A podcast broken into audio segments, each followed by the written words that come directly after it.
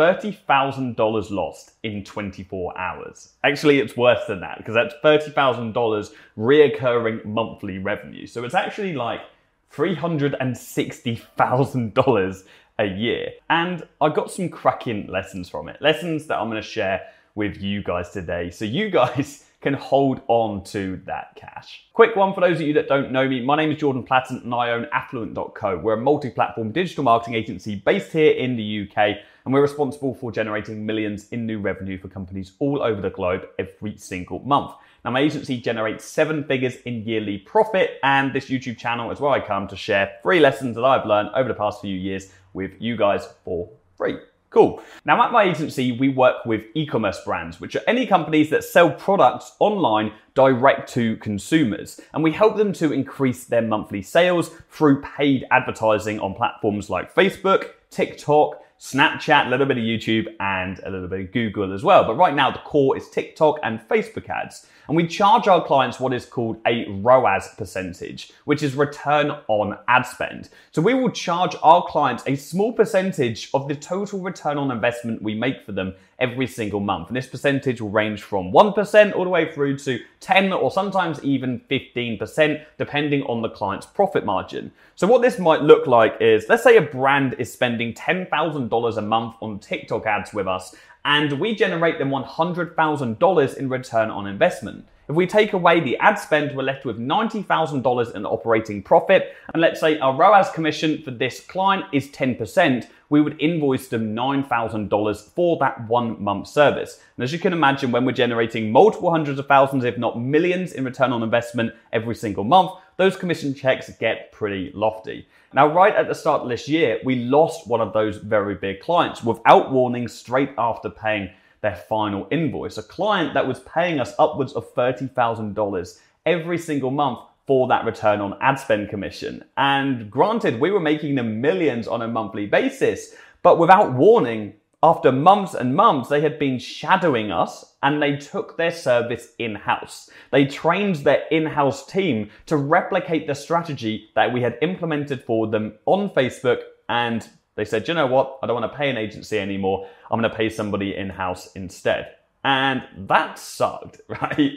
It was a big kick in the teeth and it was a shock to the entire team. And to make things worse, we knew they were never going to be able to replicate our results. We knew that it was not going to be as easy as they clearly thought it would be to just go ahead and replicate our strategy. And that made things worse. But the worst thing we could have do, done in that situation was get angry or try to pursue them for leaving their contract early and breaking their contract terms because they had to give us at least 30 days notice but they didn't. Okay, they sent us a relatively polite message, but they left us in the dark, not giving us time to replace their income like any decent business person would.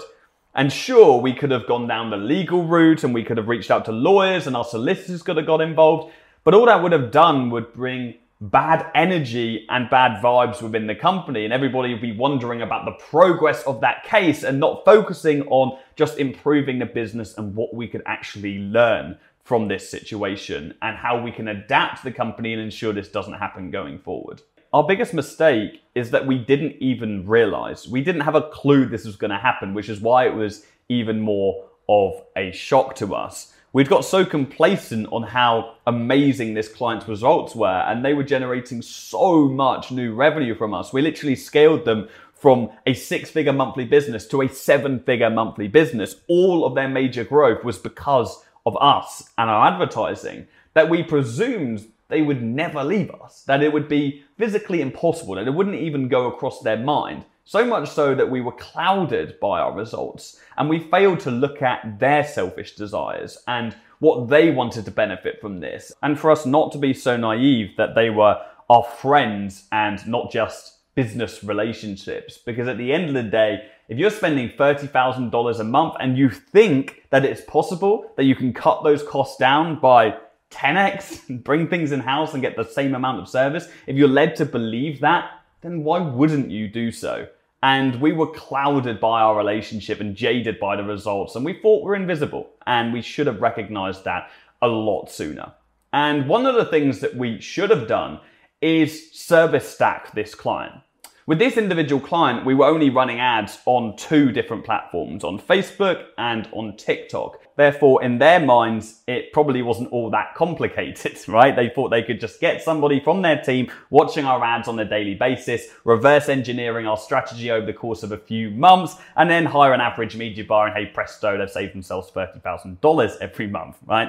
And our transparent relationship probably aided that thought process. But we know it really isn't that simple. And looking at the back end of their data and the ads that they're running right now, I'd hazard a guess that things aren't going too well. But irrelevant of that situation, I want to talk to you guys about what we have changed going forward in our agency and the major lessons we have taken from this and how we're going to prevent this happening going forward. And the first thing you need to understand is that every client has a life cycle. You're not going to retain every client that you've ever signed forever. Eventually, people want to take things in house. Eventually, someone might want to try another agency even when your results are great. Someone in their family might start ads and say, hey, look, I can replicate this service, and they give them a go. Or maybe they close down their business or sell to somebody else. For whatever reason, you won't retain every client forever. And that's okay. An agency has a very natural churn rate with their clients. And you've got to look at it like a living, breathing organism. And as long as we're keeping our pipeline full and we're always signing up more clients than we are losing, then we have a healthy, growing business. But you cannot hold onto and build resentment around clients leaving you. It's a natural part of your agency and you need to be ready for it when you're first starting out. I think the first couple of losses you really take the hardest. I remember when I lost my first client, in fact, actually, the first client I lost, I sacked them off because they weren't very good for me. I'm going to create a video on that um, soon, actually. Um, but the first client who left me, I took pretty hard. And I remember thinking it was about my results. And to be honest, it was. I didn't really get them very good results. And I beat myself up over it for a while. And I also chased the revenue. I was upset that I had lost that money and I thought I was entitled to that. And all of a sudden, every new client I sign is a new revenue threshold, and it means I'm automatically gonna stay and making that amount of money forever. that was the first kick in the teeth of business, and you cannot get used to that. And, and you need to be ready and mentally prepared for client churn in your agency. It is perfectly natural and necessary.